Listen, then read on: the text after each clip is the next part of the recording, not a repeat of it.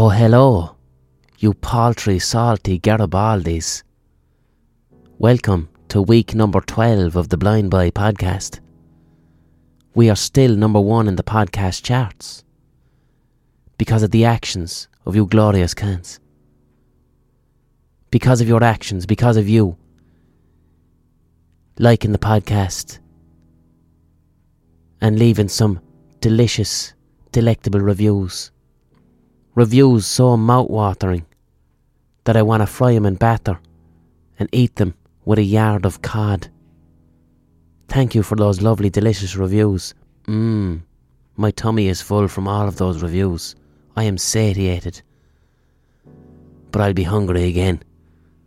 So please leave more reviews on the podcast and rate it highly and like it. And tell a friend, tell a postman about it, tell an undertaker, tell us a steeple chaser, tell a wagon driver that he needs to subscribe to this podcast. For it will fill holes in his soul that he did not know existed. Tell the postman about your podcast hug and see if he doesn't get creeped out.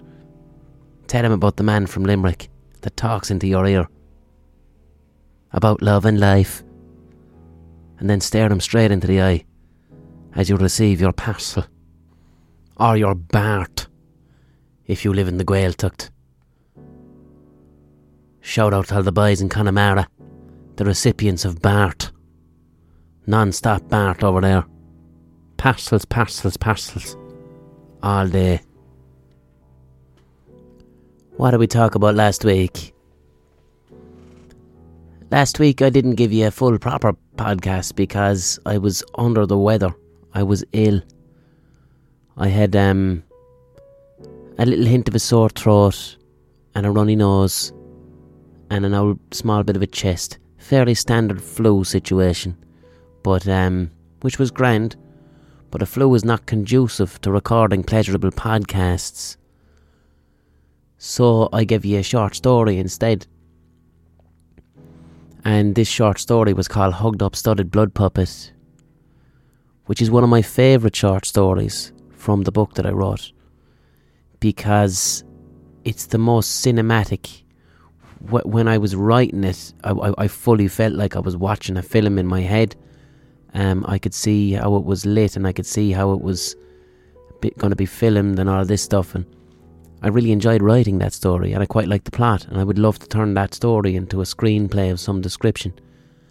And it ironically it, it ended up half predicting that mad film that came out there on Netflix, The Foreigner, where Pierce Brosnan plays Gerry Adams and Jackie Chan is a kung fu man from China who has to fight the IRA and has to fight Gerry Adams and I ended up ironically predicting that film in that story, Hugged Up Studded Blood Puppet, with a, uh, a fictional film in the story called Black 47 Triad Paddy. But I liked writing it, and I hope you enjoyed listening to it. Um. Oh, yes. An award was won during the week. Um, Eason's had a poll of the the readers' favourite books of 2017, and The Gospel According to Blind Boy was voted Eason's readers' favourite book of 2017. So, if you are an Eason's reader and you voted in that, thank you very much. I mean, it's nice to get an award. The other thing as well, you know, a couple of podcasts ago, I spoke about, you know, when when it comes to maintaining my creative vigor, it's very important for me to, not take po- positive criticism or negative criticism on board. You can't, not positive criticism, not to take praise on board and not to take negative criticism on board. That's what I find in my experience. You gotta you gotta deflect both. You gotta deflect praise and you gotta deflect criticism. You must only create for you and for your own personal aesthetics. And when you start thinking about what other people like or what other people don't like, you lose your creative heart. So that's quite challenging because I'm happy to win that award and I'm I'm proud of it, but at the same time, I have to kind of just very mindfully just kind of walk past it. I just have to. I have to treat that award like a friendly dog. That you know, I imagine I'm I'm walking along on a path and it's a lovely day, and across the way there's some begrudgers throwing shit at me. I have to just peacefully avoid their shit and walk on and ignore the shit that's been thrown. But also, this beautiful, friendly golden retriever comes up the pathway and his tail is wagging and his eyes have a sparkle in him. And he comes up with his lovely wet nose and places it in my palm and it feels exhilarating. And he wags his tail and looks at me and then jumps up and places his two paws on my chest and I give him a little hug. And that golden retriever, ladies and gentlemen, is that award. And I must give that golden retriever a gentle hug, a little pat on the head. But I can't feed him. I have to walk on and, and that golden retriever will try and follow me, but I have to say, no, go home. And I carry on in my journey and acknowledge that I've, I've seen the golden retriever, but I must carry on forward. So that's how I treat positive uh, praise. It's great. Golden retrievers are wonderful. Meeting a nice dog is a great experience. But, you know, you start throwing them treats, you start being too nice, then you're after kidnapping someone's dog, and that brings a whole load of shit on top of your life in the same way that taking positive praise on board too much will destroy your creativity. Because, like I mentioned, that would mean that my locus of evaluation moves from being internal to external. And if you have an external locus of evaluation, if you uh, value yourself, your value as a person by an aspect of your behaviour, you will find yourself in a position of low self esteem and this period of low self esteem will destabilise my mental health. And I'm sure you've heard me say that many a time. You'll probably notice from my voice that uh, I'm still a little bit sick. And I'm not sick, I'm fully functional, I feel great. It's just. It feels like Serena Williams drove a tennis ball down my nose and it's politely lodged in the back of my throat. And I'm just kind of waiting for it to jettison during the night. So my voice is a little bit off, but it's grand. Small bit nasal. But being sick was, you know, it was nice. I don't get sick often, but sometimes getting sick can be. I don't know. It can be. It, it can give you a, a nice contemplative space. I'm a very. I'm quite driven all the time, you know. I like to keep myself busy, and I, I don't I don't relax a lot. I'm always doing something. But when you're struck down with an illness, you don't really have a choice. That's when you have to go, well, fuck it, I'm getting nothing done, so I'll watch a bit of Netflix or play a video game. That's what I did. I haven't played video games in about a year because my Xbox got the what's known as the red ring of death about a year and a half ago, where it just stops working, and I didn't replace it. And this I think this is a fantastic thing because I think if I had an Xbox over the past year, a functional one, I don't know how much of that book I would have written. And I found this the past week. Now I went and downloaded an absolutely beautiful game called Ori and the Blind Forest, which is it's kind of a it's a platform game in the way that Super Mario is, with a little bit of Ecco the Dolphin but it's a it's a wonderful game. It's has a one a, a unreal soundtrack, and the story is is beautiful. The design of it, the feel of it is is very calming, you know, and the storyline it, it rewards compassion. There's no such thing as a baddie in Ori and the Blind Forest, which I loved. Uh, w- w- in the storyline, who you believe to be your enemies it always gives the backstory of the enemy and the pain behind why your enemy is acting like a dickhead. And I loved the game. I really, I, I enjoyed it. I played it for about four, four days. I cleared it, cleared it fully, and had a lovely experience. And I allowed myself this because I was sick. There was nothing else I was going to do. So it was like, drink a lot of tea, you know, take a bit of Sudafed, uh, have a lot of oranges, and play a video game for four days. And I did it and it was enjoyable. But however, and now I downloaded this onto my PC. That's what I did. I, I, I downloaded Steam, and I downloaded it from Steam. I didn't get my Xbox working, but I was gonna buy a new PlayStation or a new Xbox or something, and I'm not going to now because what I realised is because I have another book to write this year, you know, and I have a few other projects, quite demanding projects. And what I found with myself in video games, and I've realised that now, having been away from them for a year, even if I allow myself one hour a day, you know, because I'm, I'm, I'd be able to discipline myself around that, you know, one hour a day of, of video games. I personally think for me, right now, I'm just speaking for myself, I think video games they tick certain boxes in my mind that creativity usually tick. I found after playing a video game, it was kind of exciting the reward centers and pleasure centers of my brain. So that's what my mind kind of fixated on. It fixated on clearing this game, and it was like I, I downloaded my imagination into somebody else's imagination. So I don't think that I would have a creative ins- an incentive to be making short stories or coming up with ideas if I'm actively playing a video game, even if it's for an hour a day. So I'm not going to be buying a PlayStation anytime soon, not while I've got books to write.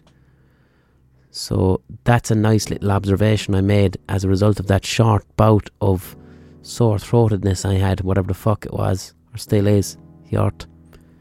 And that process there that I described is, you know, you might have heard me before talking about emotional intelligence, and I use that as my part of my regime for my own mental hygiene, my mental health. That there is emotional intelligence in action. That's me um, mindfully and actively checking in with my emotions to see how, how I'm getting on and to treat my to treat my life like I'm a scientist. So th- that's kind of that's kind of what it is. If I'm I'm generally I'm generally very happy a lot of the time. You know, I said my, if if I had to rate my happiness, um, I'm usually around an eight out of ten, and a ten would be when you receive some incredibly good news. So I'm pretty much very happy all the time because I actively um, look after my mental health. When I feel myself getting irritated, uh, angry with other people, angry with myself, then this takes me away from my happiness slightly. So when that happens, I bring in my emotional intelligence. I start asking myself, what changes in my in my life recently what am I doing differently that might cause this very slight irritation? And for me, it was playing video games. It's like, well, okay, I'm feeling a bit irritated and I'm playing video games. Okay, maybe that's one of the reasons. Why is that? And I looked at it and it's like, yeah, it's um, giving me a sense of accomplishment when nothing real was actually accomplished. And that's for me as a creative person that's not great. For you, it could be fine. Everybody's different, you know. Not everybody is into writing or into painting or making music. What it boils down to is is personal meaning. Me, what gives me personal meaning is creating something. I know people and they get personal meaning from uh, doing maths. Do you know, I've got buddies who would be would absolutely hate writing. They hate the written word, but the idea of balancing their own accounts, we'll say, even though even though they don't have to, would bring them an intense sense of calm and joy. So that's their personal meaning. And if if I'm to, to you know we're after getting into 2018, people make New Year's resolutions I would suggest to you a good New Year's resolution would be to find your sense of personal meaning. Find what what is it in your own life that gives you um, that you really enjoy doing. That that thing that allows you to achieve what I've referred to as the state of flow, the state of intense and absolute concentration and happiness, whereby no worries are allowed in, no stress is allowed in. In very intense flow, even things like sexual desire and hunger aren't allowed in because you exist as a pure level of concentration. Try and find that thing in your life. It could be sports, it could be colouring in, do you know? In my book, I actually included a colouring in section for that reason, because some people might like to colour in. Doing the dishes, cleaning the garden, anything, you know? Counting coins, playing with a Japanese sand garden, I don't know. But importantly, you have to realise is that it definitely exists for you. If you don't know what it is yet, it is there, it is out there for you. And it depends on you know, people who are introverted like myself, we kind of have it easier because we like to spend a lot of time by ourselves and to do little activities. But some people are extroverted, so extroverted people can find their flow in other people, in social situations, in a game of fucking cards. I don't know what extroverted people do because I'm so unbelievably introverted. But for flow to occur, the thing you must kind of look for, you have to seek out an activity that's um, voluntary, you know, no one's forcing you to do it, and it's enjoyable, it's motivational for the very sake of doing it. You know, a certain level of skill should be required in what you're doing, and there should be a bit of a challenge too, with goals towards success in it. But you should feel as though you have control and receive immediate feedback with some room for growth. And flow is characterized by, strangely, the complete lack of emotion when you're doing it. You have no sense of consciousness whatsoever, it just happens. Um, we all experienced it when we were kids, whether we were playing with Lego or playing with crayons, and we tend to kind of drift out of a bit as we get older for me, I experience flow as a waking state of dreaming. It's like dreaming, it's like controlling daydreams, but I'm autonomously controlling it, like I'm floating outside of myself. It's just a, a pure beam of energy. Sound like a lunatic now. But you might be asking, Blind Boy, why are you talking about flow again?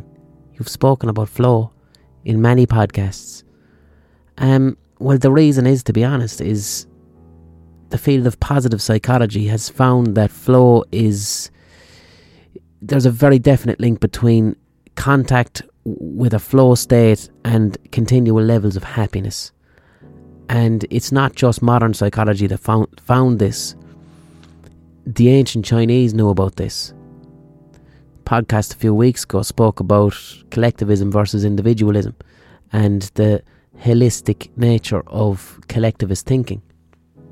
Well, there was a Chinese philosopher. Oh God, I'm going to try and pronounce his name. Zhuangzi. And he referred to flow as the ultimate happiness. Now, this fella was knocking around fucking years ago. And he used to observe, called it, he called it a stage of letting go, where when flow happens, you, you let go and you transcend your ego to become a kind of a, a pure energy, you know? But he saw flow in artisans, not necessarily in artists, in craftsmen and butchers. And I'm going to read a few excerpts now of this Zhuangzi and how he was observing a butcher in flow.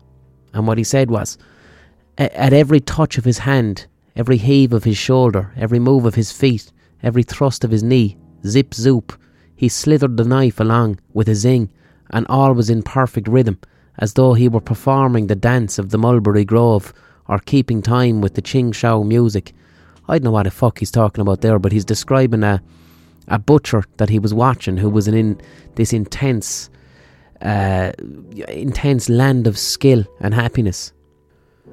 And when this Chinese philosopher went and actually spoke to the butcher and asked him, you know, what's the crack? What's going on? What what what's up with your your technique? Why are you so focused when you're slicing up an animal?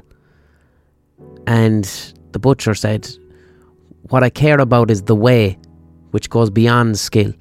When I first began cutting up oxen, all I could see was the ox itself. After three years, I no longer saw the whole ox, and now, now I go at it by spirit and don't look with my eyes. Perception and understanding have come to a stop, and spirit moves where it wants. However, when I come to a complicated place, I size up the difficulties, tell myself to watch out and be careful, keep my eyes on what I'm doing, work very slowly, and move the knife, knife with the greatest subtlety until flop, the whole thing comes apart like a cloud of earth crumbling to the ground. I stand there holding the knife and look all around me, completely satisfied and reluctant to move on, and then I wipe off the knife and put it away. So that's a Chinese butcher from a few hundred years ago, describing to a philosopher his state of flow when he is practicing that thing that gives him a sense of meaning. And when I when I read that, it's like, yeah, that is identical to my own sense of flow when I'm writing a short story or writing a song or anything.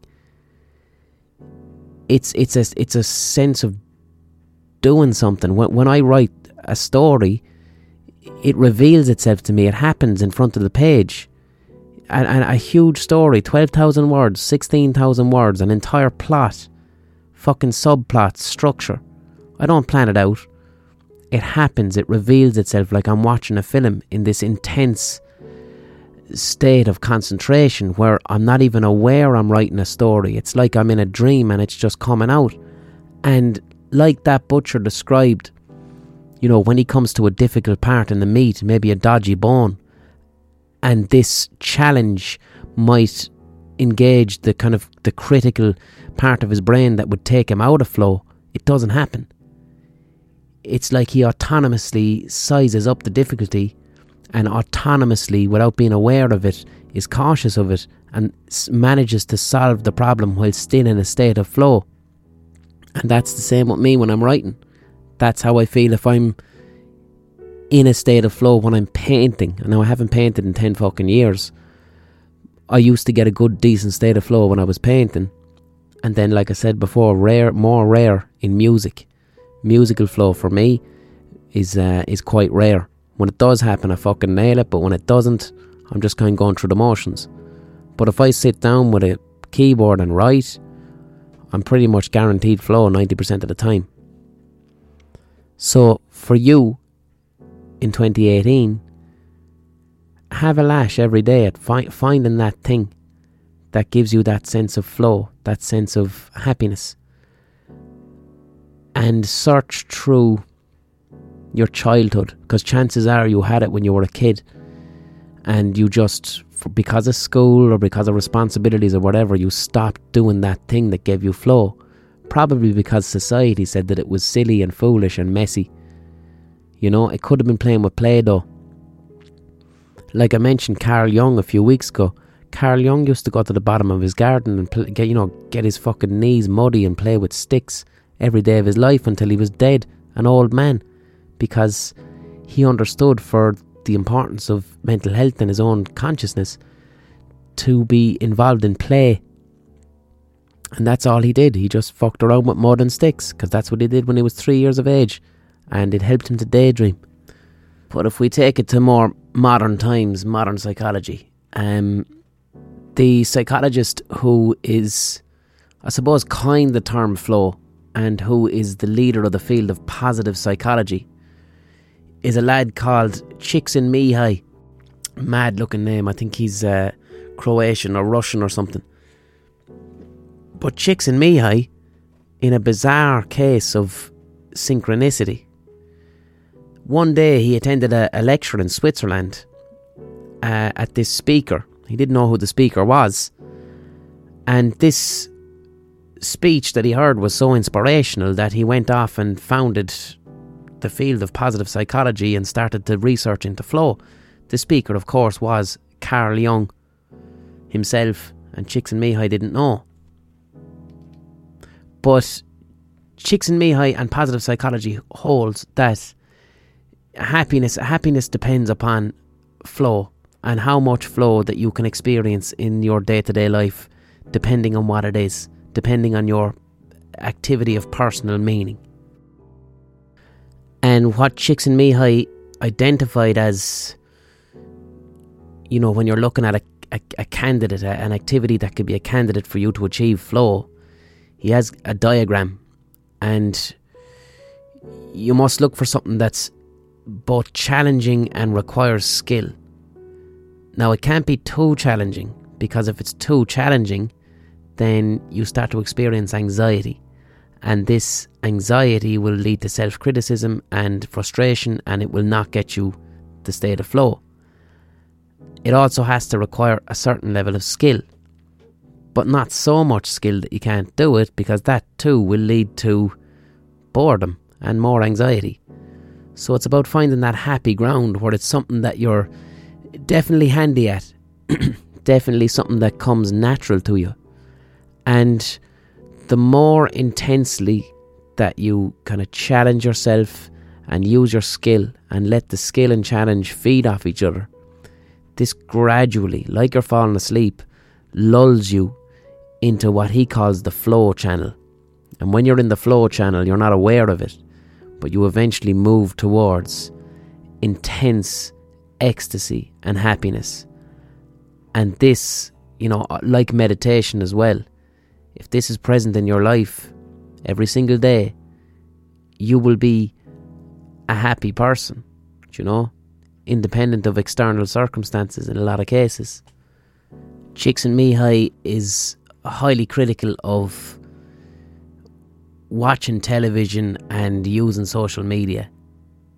He believes that these practices lead to boredom and apathy, uh, and stemming from that, frustration and anger.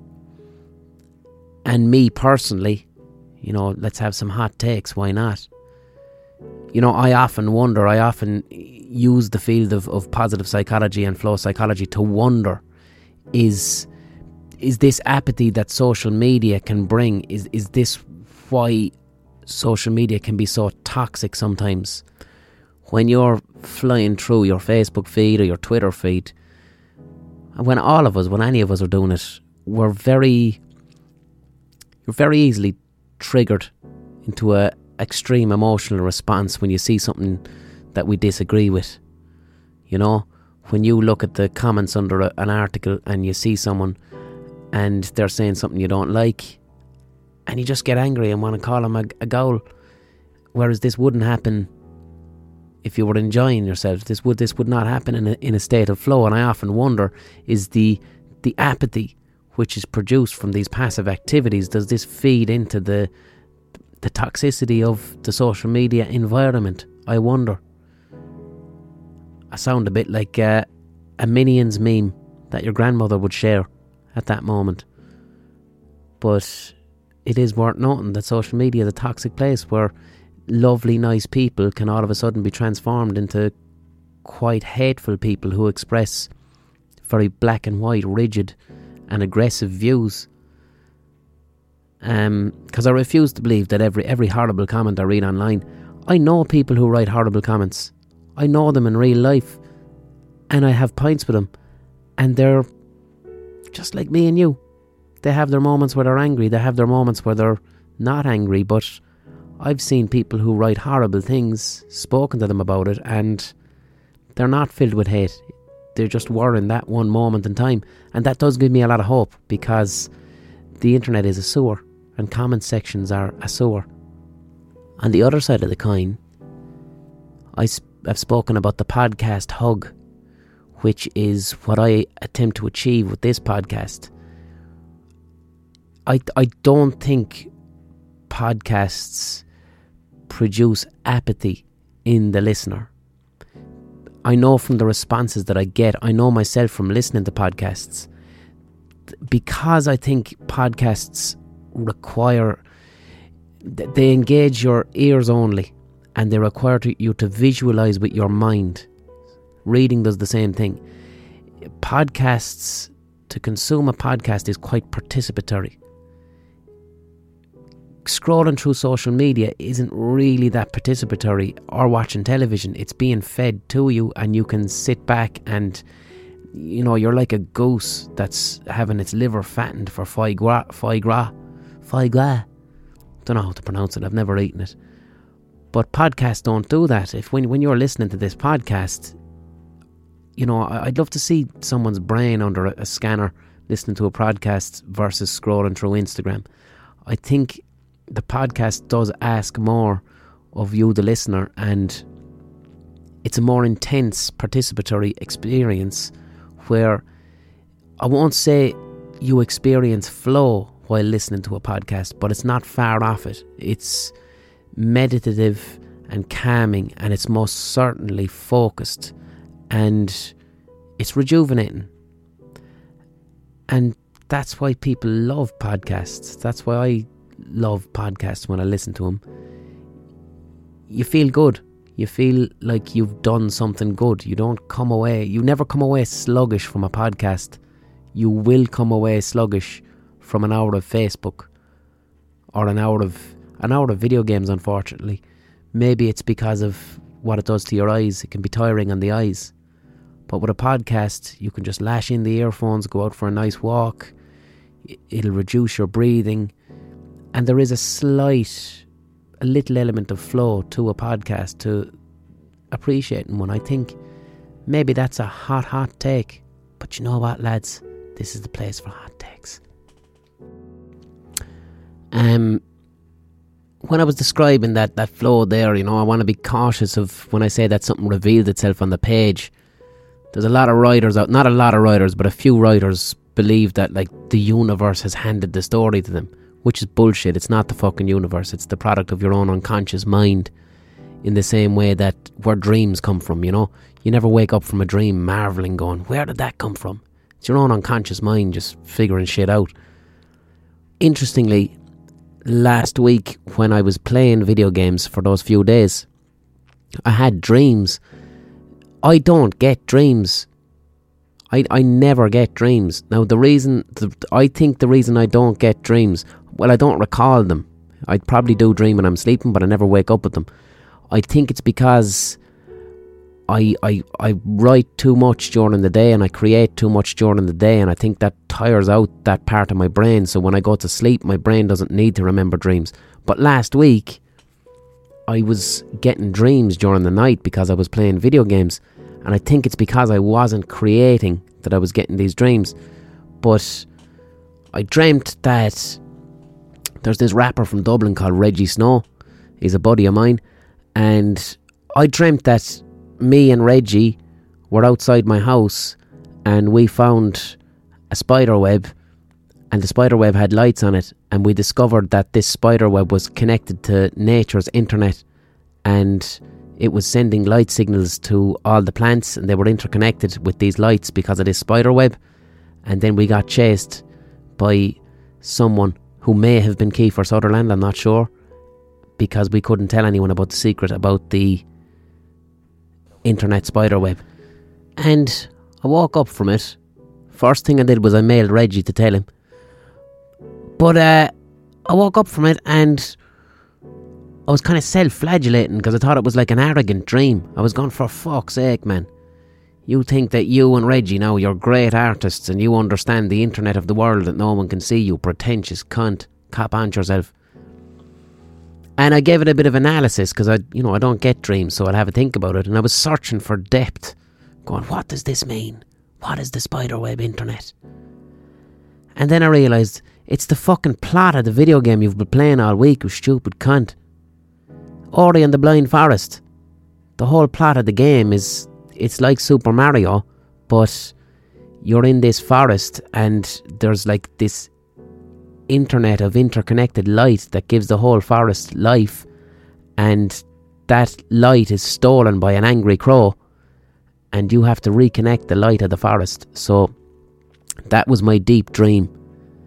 I had rehashed the plot of a video game and claimed it for myself and somehow written Rejjie Snow and Kiefer Sutherland into it. So that's why I, I won't be playing video games in 2018. So it'll fuck up my creativity.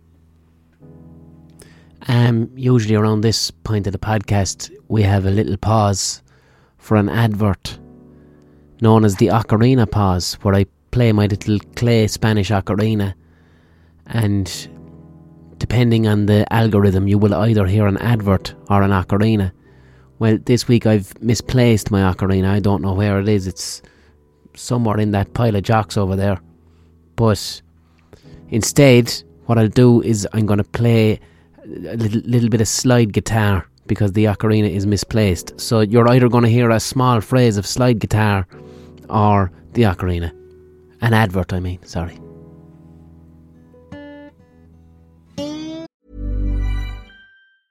A lot can happen in three years, like a chatbot may be your new best friend. But what won't change? Needing health insurance. United Healthcare Tri Term Medical Plans, underwritten by Golden Rule Insurance Company, offer flexible, budget friendly coverage that lasts nearly three years in some states. Learn more at uh1.com. Ryan Reynolds here from Mint Mobile.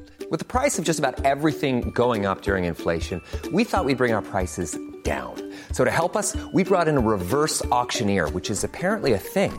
Mint Mobile unlimited premium wireless. Ready to get 30, 30, bit to get 30, bit to get 20, 20, 20, bit to get 20, 20, bit to get 15, 15, 15, 15 just 15 bucks a month. So, Give it a try at mintmobile.com slash switch. $45 up front for 3 months plus taxes and fees. Promo rate for new customers for limited time. Unlimited more than 40 gigabytes per month slows. Full terms at mintmobile.com.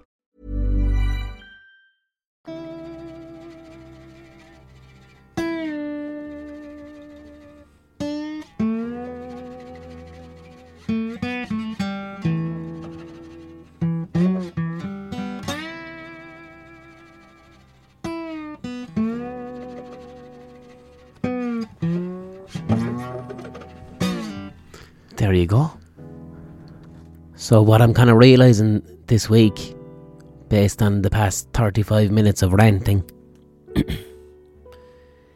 is it that a theme is emerging for this week's podcast. And the theme so far is that everything I've spoken about today, I've already spoken about in a previous podcast. Now, I don't want you thinking, Blind Boy's gone mad, he's talking about shit he's spoken about before. Because I don't want to turn into Joe Rogan. You know, I like Joe Rogan, but you listen to his podcast and fucking. You know, Joe Rogan, he'll, he'll go on a rant about DMT whenever he hears a church bell. He talks about DMT every single podcast. And we've heard it before, Joe. And I fear that flow is turning into my DMT.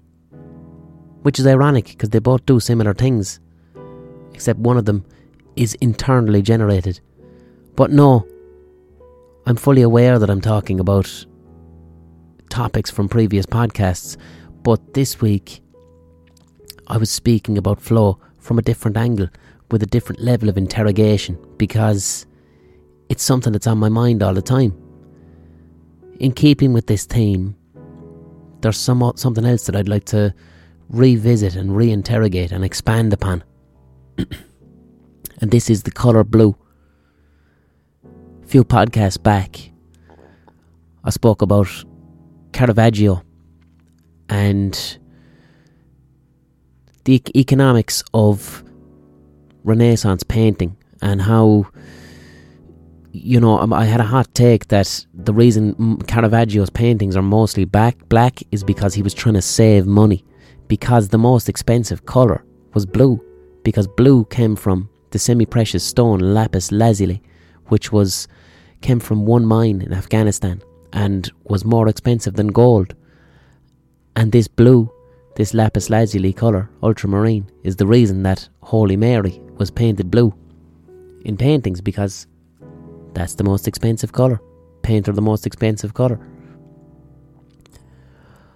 But there's something I wanted to speak about with blue that I didn't go into in, in the last podcast because I just I didn't have time.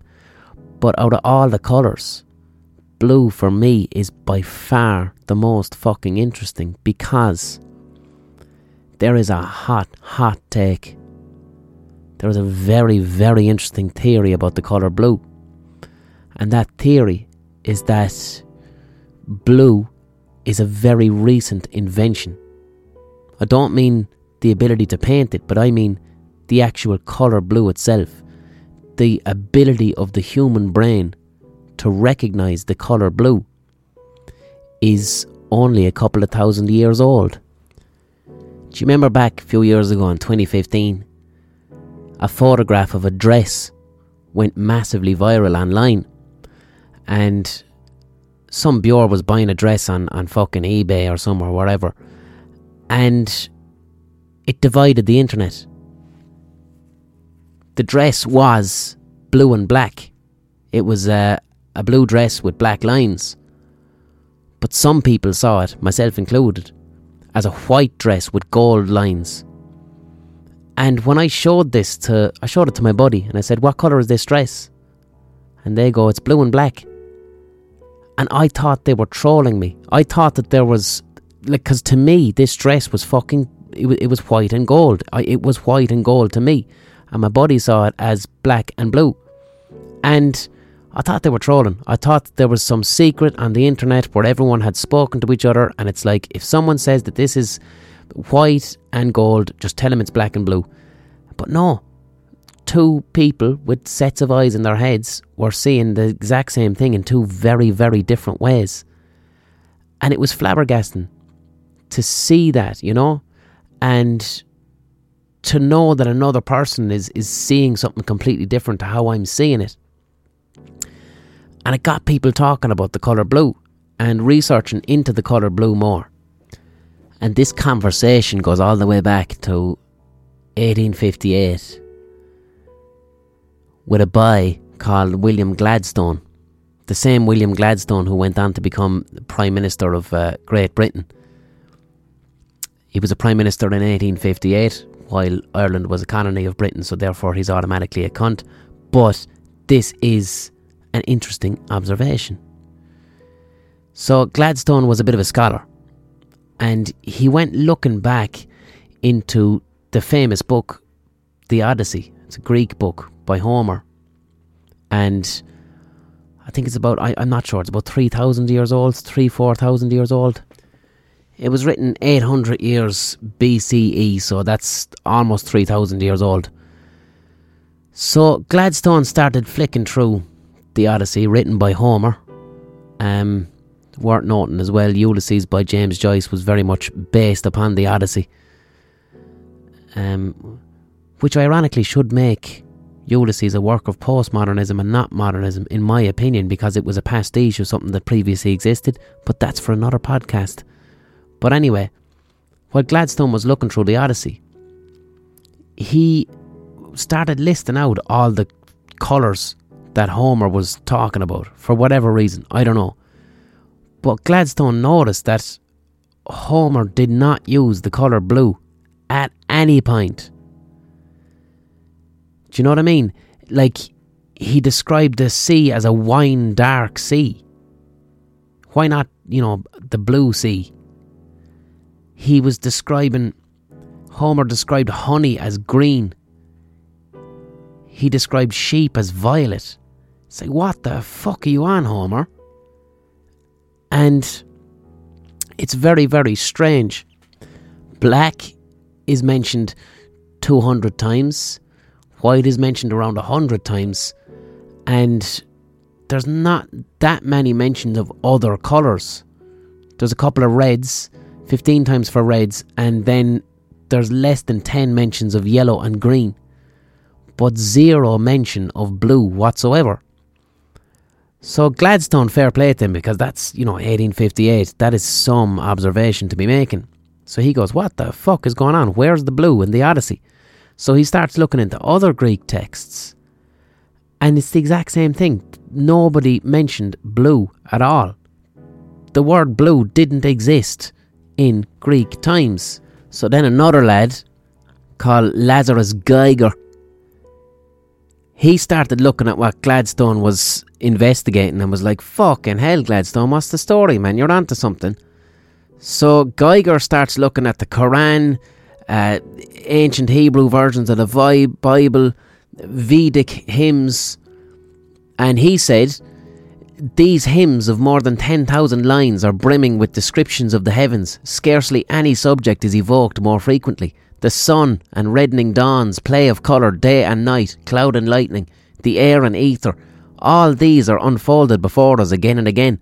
But there is one thing no one could ever learn from these ancient songs, and that is that the sky is blue. There was no blue. No book of ancient times mentioned the colour fucking blue. Ever. So when Geiger started looking more at, you know, texts, historical texts from all around the world, ancient texts, and every language seemed to first have a word for black and then a word for white, for like dark and light.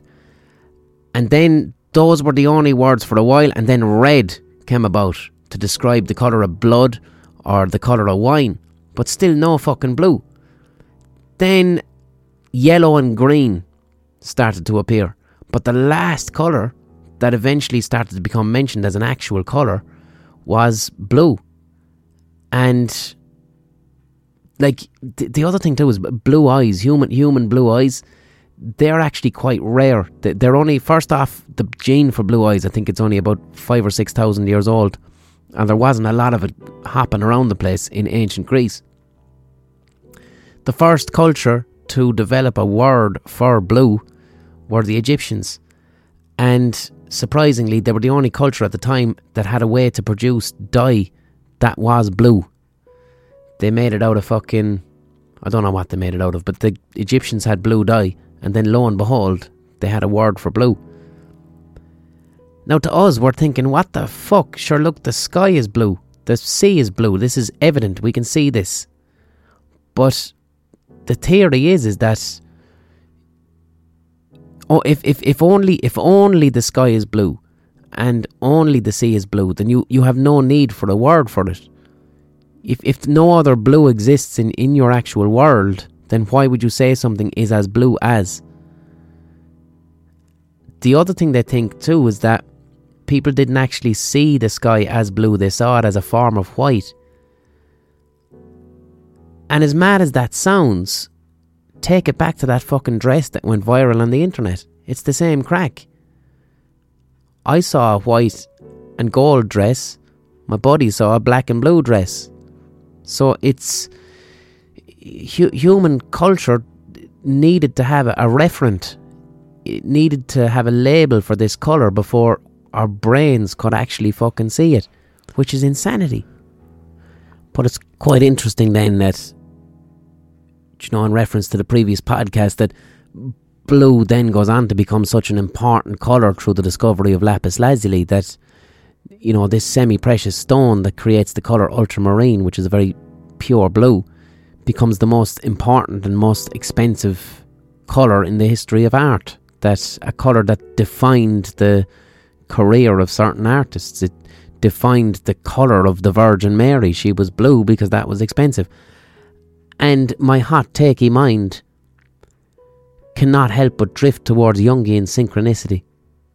And whether this is a, a, a, a the significance of blue and its you know it, its place in human perception whether is this a jungian synchronistic event that it became so important then in our consciousness maybe that's just me talking out of my hope probably is but it, on the subject of you know human perception and, and paintings another one in the history of painting and art that's quite interesting i can't give you any reference to this because I didn't find this story online. This was the bones of this story were told to me a good few years ago by my leaving cert art teacher, Christy McGrath.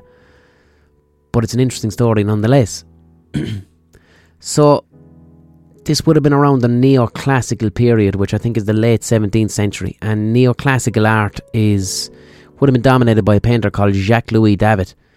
You'd know David's paintings. He famously painted uh, Napoleon I'm probably off in the 17th century, could be 18th century as well, not sure.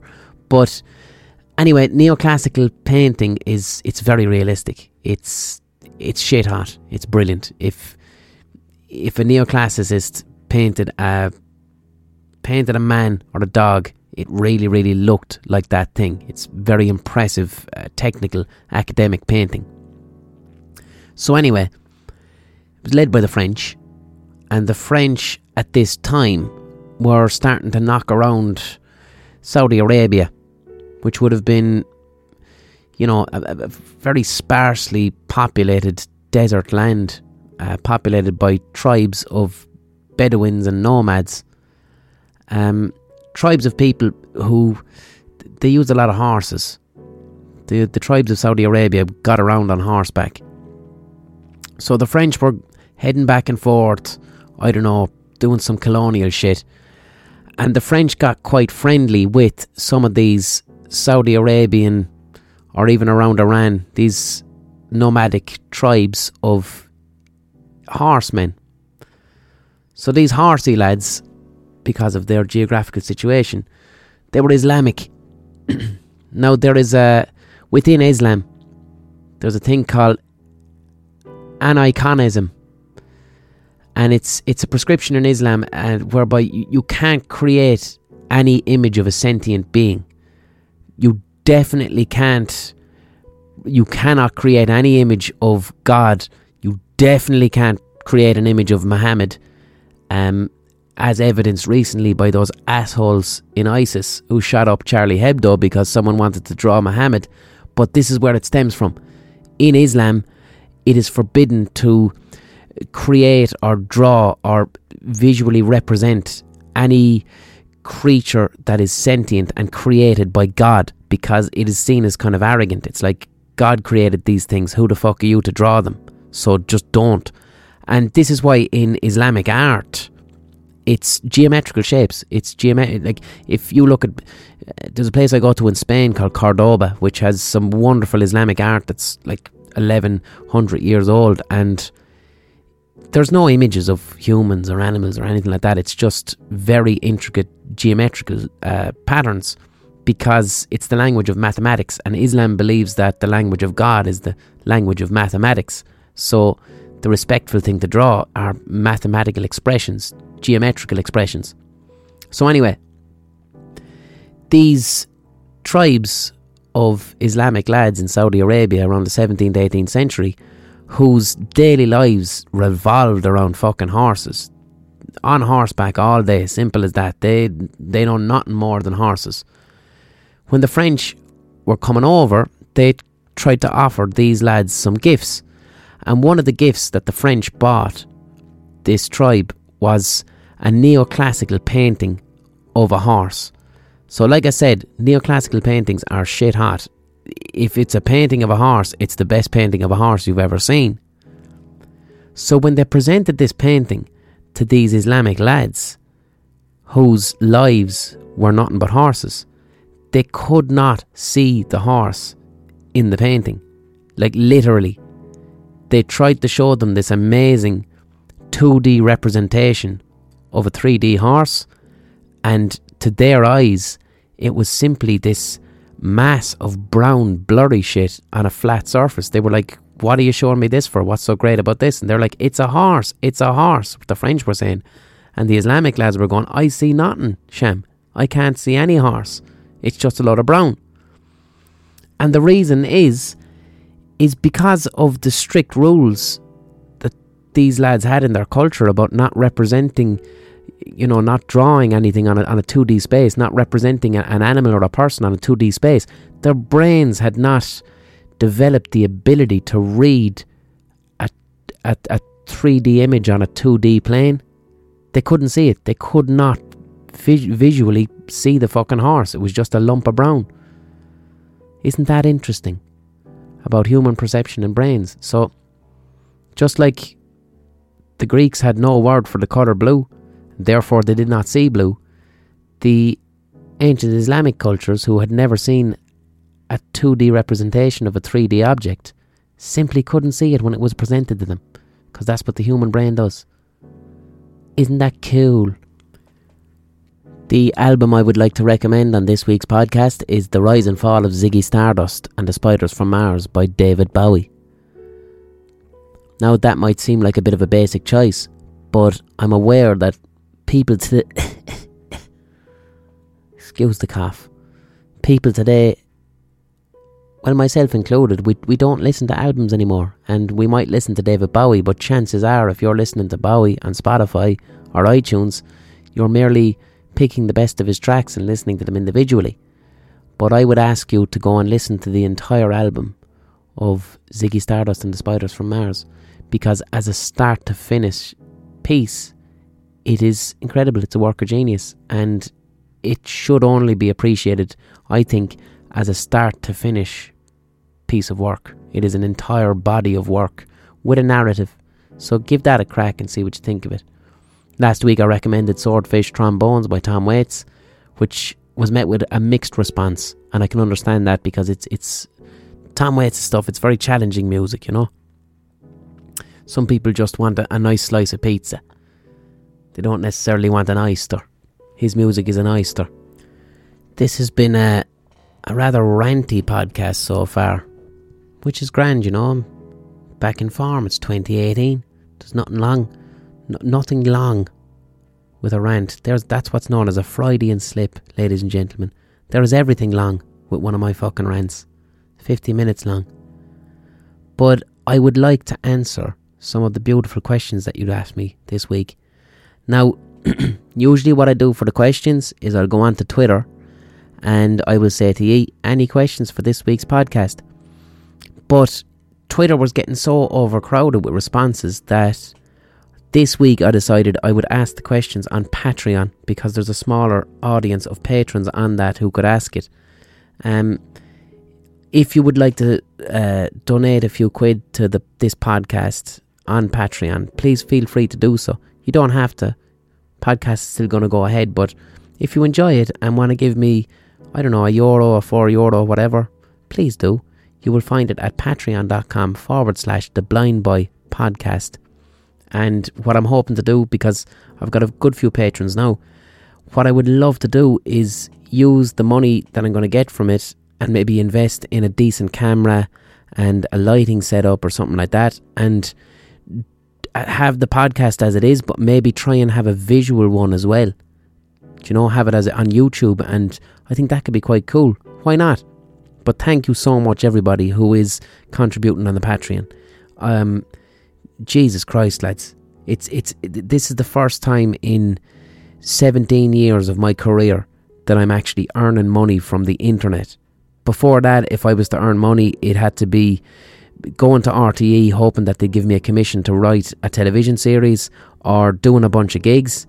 But in all the time, I've you know we've never really earned a lot of money from YouTube to be honest, because our highest grossing YouTube videos are on RTE's page, and Spotify earns you fuck all, and so does iTunes. So this is the first time that I'm actually earning a couple of quid where I'm going, that's nice. I can earn a living off this. So thank you so much to everybody who's contributing to the Patreon. To you, it's just like a euro or whatever, and you probably think it's no big deal. To me, like it's it's fucking huge. It really, really is. And thank you, thank you so much. So anyway, I'll get on to the a few questions from Patreon. Eric Fitzgerald asks, I'm reading the Gospel according to Blind Boy. A lot of your stories are told from the point of view of a female narrator. Did you conduct any research for this, or did you simply disregard gender when writing these stories? Um, there's three or four stories I think that are from the point of view of a female narrator. One story has no gender whatsoever. That was deliberate. The the Bournville chorus, which I read out on a podcast a few weeks ago. Now, because I read that out, you automatically hear it in a male voice, but if you read it on the page, there is no gender in that story at all. I didn't want the gender in it. I want because uh, because it's the only story in the book that deals with a sexual experience and I didn't want to gender that sexual experience. I wanted the viewer to place their respective genitals on the character. Do you know? And their finger in a banshee, and I don't know what genitals a banshee has. So just keep the whole thing no gender. Just whatever you want it to be. It can be male, female, or whatever in between. It's up to you. But for the few stories that I do have a female lead, um, what I kind of do, I mentioned a couple of podcasts back about, you know, at the end of the day, lads, like, uh, look, I'm I'm a man, and I've I've been raised a man, and I'm a straight man, and I've grown up with privilege of being a man. So I'm sexist. Do you know? I'm not a nasty, misogynistic sexist, and I really want to improve and try my best. But at the end of the day, like, you know, um, my privilege gets in the way of.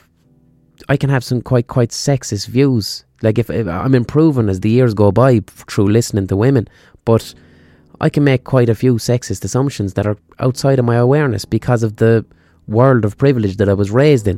So because of this, I'm quite cautious when I'm writing for another gender. So what I do is I try and write with no gender in mind whatsoever, and then at the end I will decide whether it's going to be a female character or not. That's what I prefer to do. Um, if I deliberately write as a female, five minutes in, I'm talking about what it feels like to wear a bra. Do you know what I mean? It's just I'm trying to shake that part of myself off, but it's good to kind of be honest with yourself about it, and then you can change that experience. So we'll say there's a story, a ten foot hen bending, with a female lead character. Um, a lot of that is the story is about anxiety, and a lot of it is my own experience with anxiety, with a, a few details changed. But at the end, I went back and I said, okay, this is going to be a female character. Um, for Shovel Duds, the story about a murderer, I did want that to be a female lead. I really did. Uh, I to, to, for subversiveness because I wanted the. We do associate violent, murderous thoughts as being a male thing, so I wanted them to be a female thing in this particular story. But from the start, I said, even though this is a female character, I'm going to write it without a gender and then change it at the end. Also, as well, I had a female editor for this book, and that's something I specifically wanted.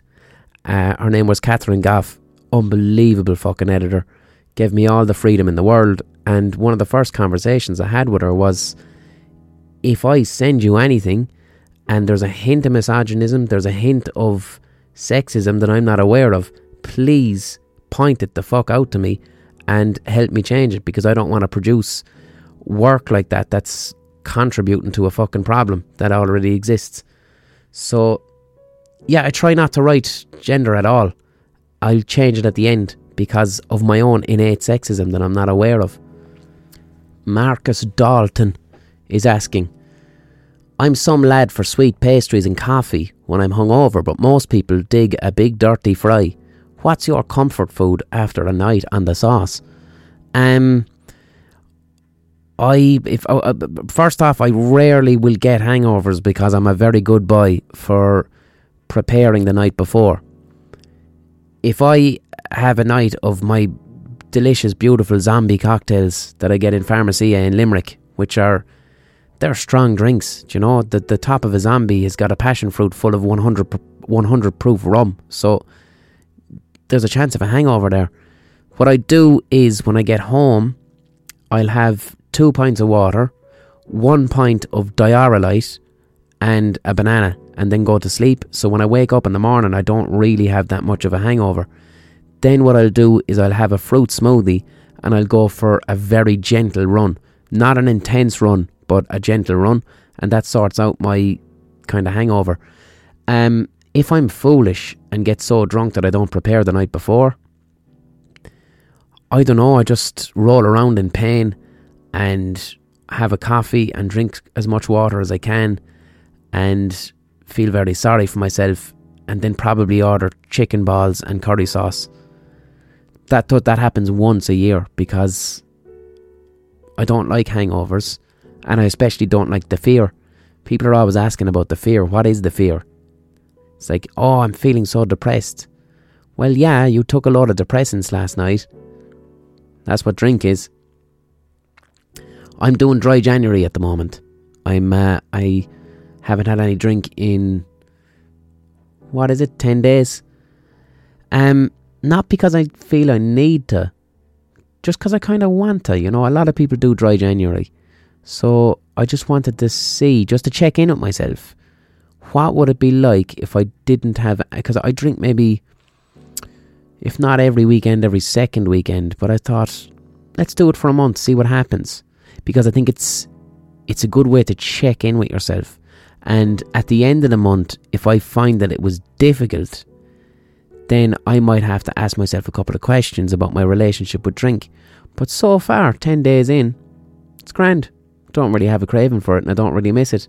Um, I also haven't smoked my vape in 10 days either because when I got my little sore throat, I didn't really want it. And then I went, fuck it, I'm not, cra- I'm not craving it anymore. So I'm off the vape and I'm off the drink for 10 days. We'll see how long it goes for. James Coffey asks, You said before you have a great interest in cooking and food. Is there anyone in particular who you like watching or type of food you really enjoy eating? Um, I love watching food vlogs. Um, there's a guy called Mark Wiens, W I E N S, and he's on YouTube and he is a travel and food vlogger. And I love his videos. He travels all around the world and goes to cafes and diners and restaurants and street food, actually, a lot of street food. And he eats the food and films it. And I get a little bit of a, a podcast hug off watching those videos, to be honest. And what I love is, and his main shtick is that he has this ridiculous fucking face that he pulls when he eats food. This intense orgasmic look in his eye that you will either hate or love, but it's addictive. So I enjoy Mark Wiens. The Food Ranger is another YouTube channel. He's a Canadian lad with fluent Chinese and he goes up and down rural China eating mad shit, and I love that. I went on a little binge of Keith Floyd during the week.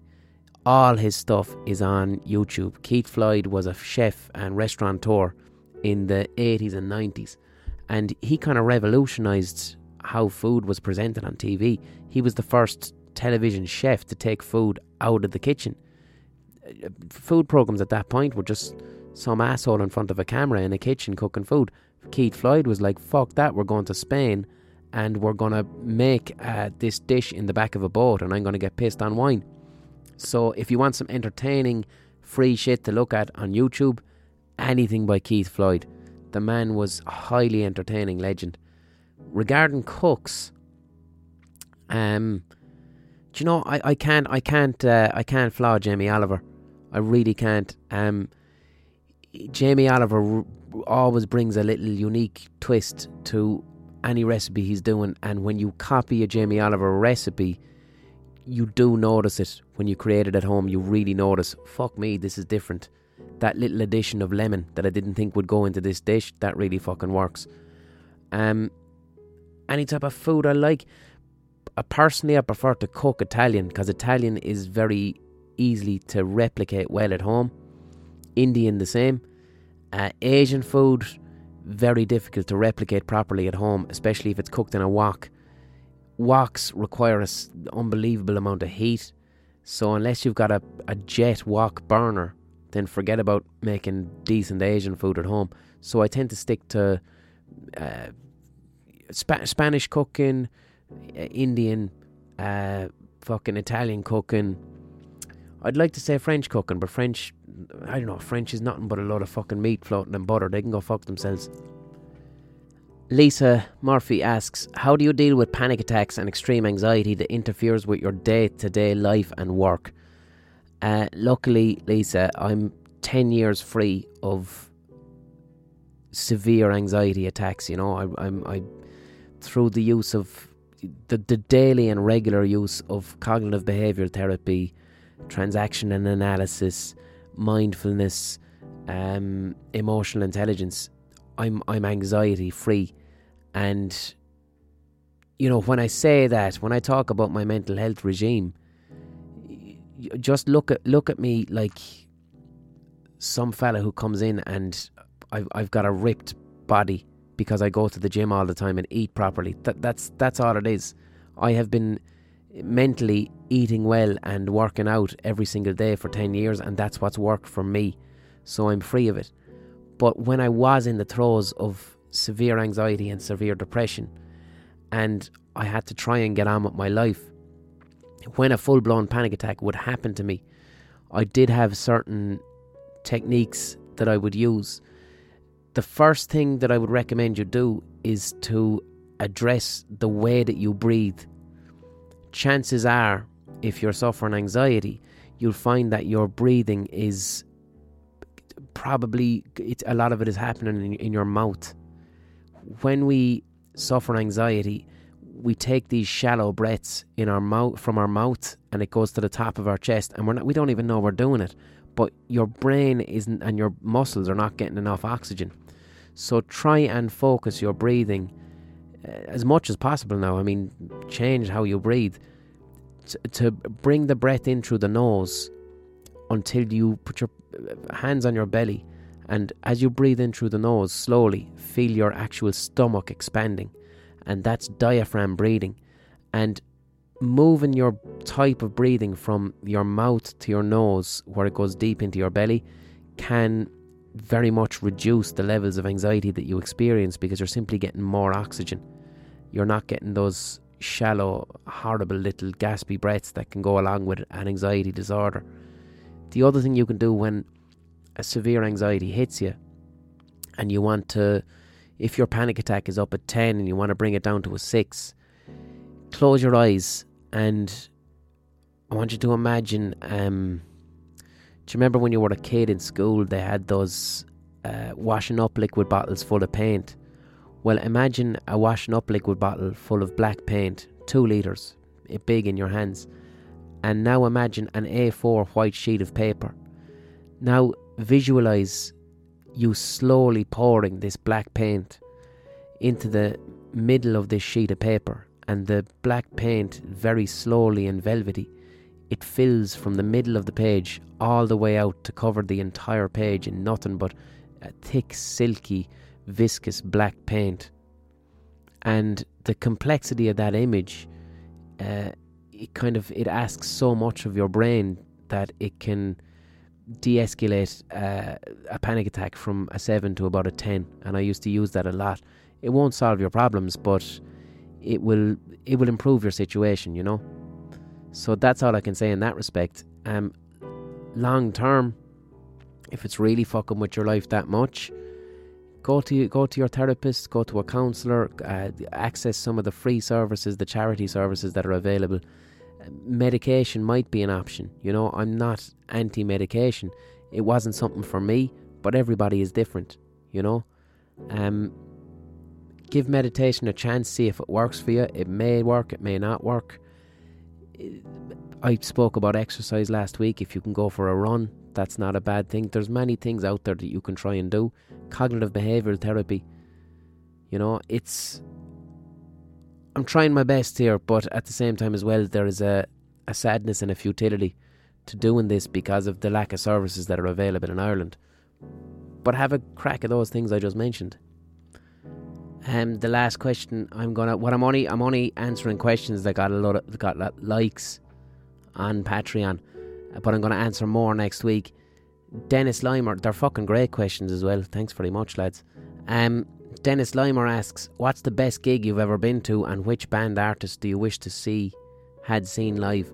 I'm not mad into live gigs because doing gigs is my job. So, you know, like I've, I've, even festivals, a festival to me is just a big loud field. But the best gig I've ever been to, I was about 14 or 15, and I would have had very, very severe anxiety and social anxiety. So, leaving the house for me was a fucking. Uh, actually, two two gigs that I've been to were like this, but the first one that I went to that was uh, like this was at the height of me having agoraphobia. I couldn't leave my gaff. Um, going around the corner, going into school was difficult. But the Flaming Lips were playing uh, up in Dublin somewhere, and it was before they were massive, so it wasn't. Uh, it was a small enough venue. Can't remember what it was. It was about maybe 300, 400. So I went up to see the Flaming Lips with uh, my brother drove me up um, because I just had to see him. I was listening to their stuff and I had to fucking see him despite my anxiety. it was one of the toughest trips I'd ever taken in my life. I remember having to stick my head out the window of the of the car up the motorway and, and vomit out the side of the car because my anxiety was so intense that I was actually leaving the house. That I was full blown panic attack for the entire journey. It was terrifying coupled with the fear that I was suffering from agoraphobia and I had to be in a crowd full of people at a fucking gig. But I went to see the Flaming Lips, and they had visuals on screen which I'd never seen at a gig. And for that one hour of that gig, my anxiety didn't exist, and it gave me great hope. It was phenomenal.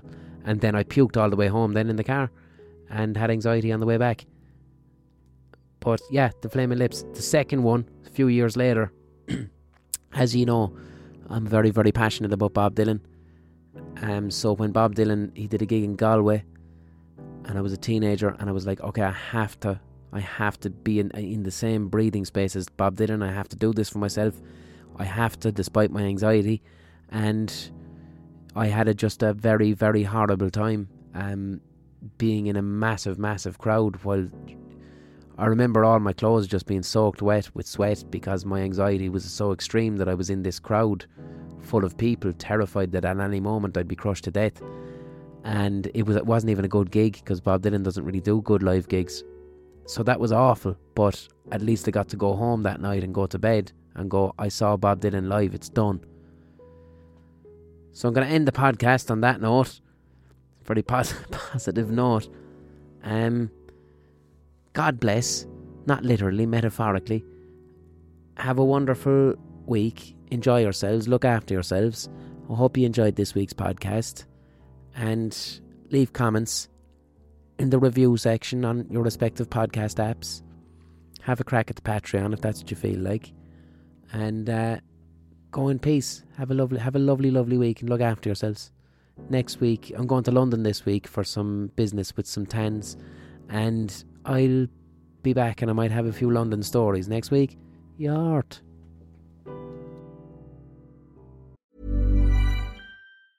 Mom deserves the best, and there's no better place to shop for Mother's Day than Whole Foods Market. They're your destination for unbeatable savings, from premium gifts to show-stopping flowers and irresistible desserts. Start by saving 33% with Prime on all body care and candles. Then get a 15-stem bunch of tulips for just $9.99 each with Prime. Round out Mom's menu with festive rosé, irresistible berry chantilly cake, and more special treats. Come celebrate Mother's Day at Whole Foods Market.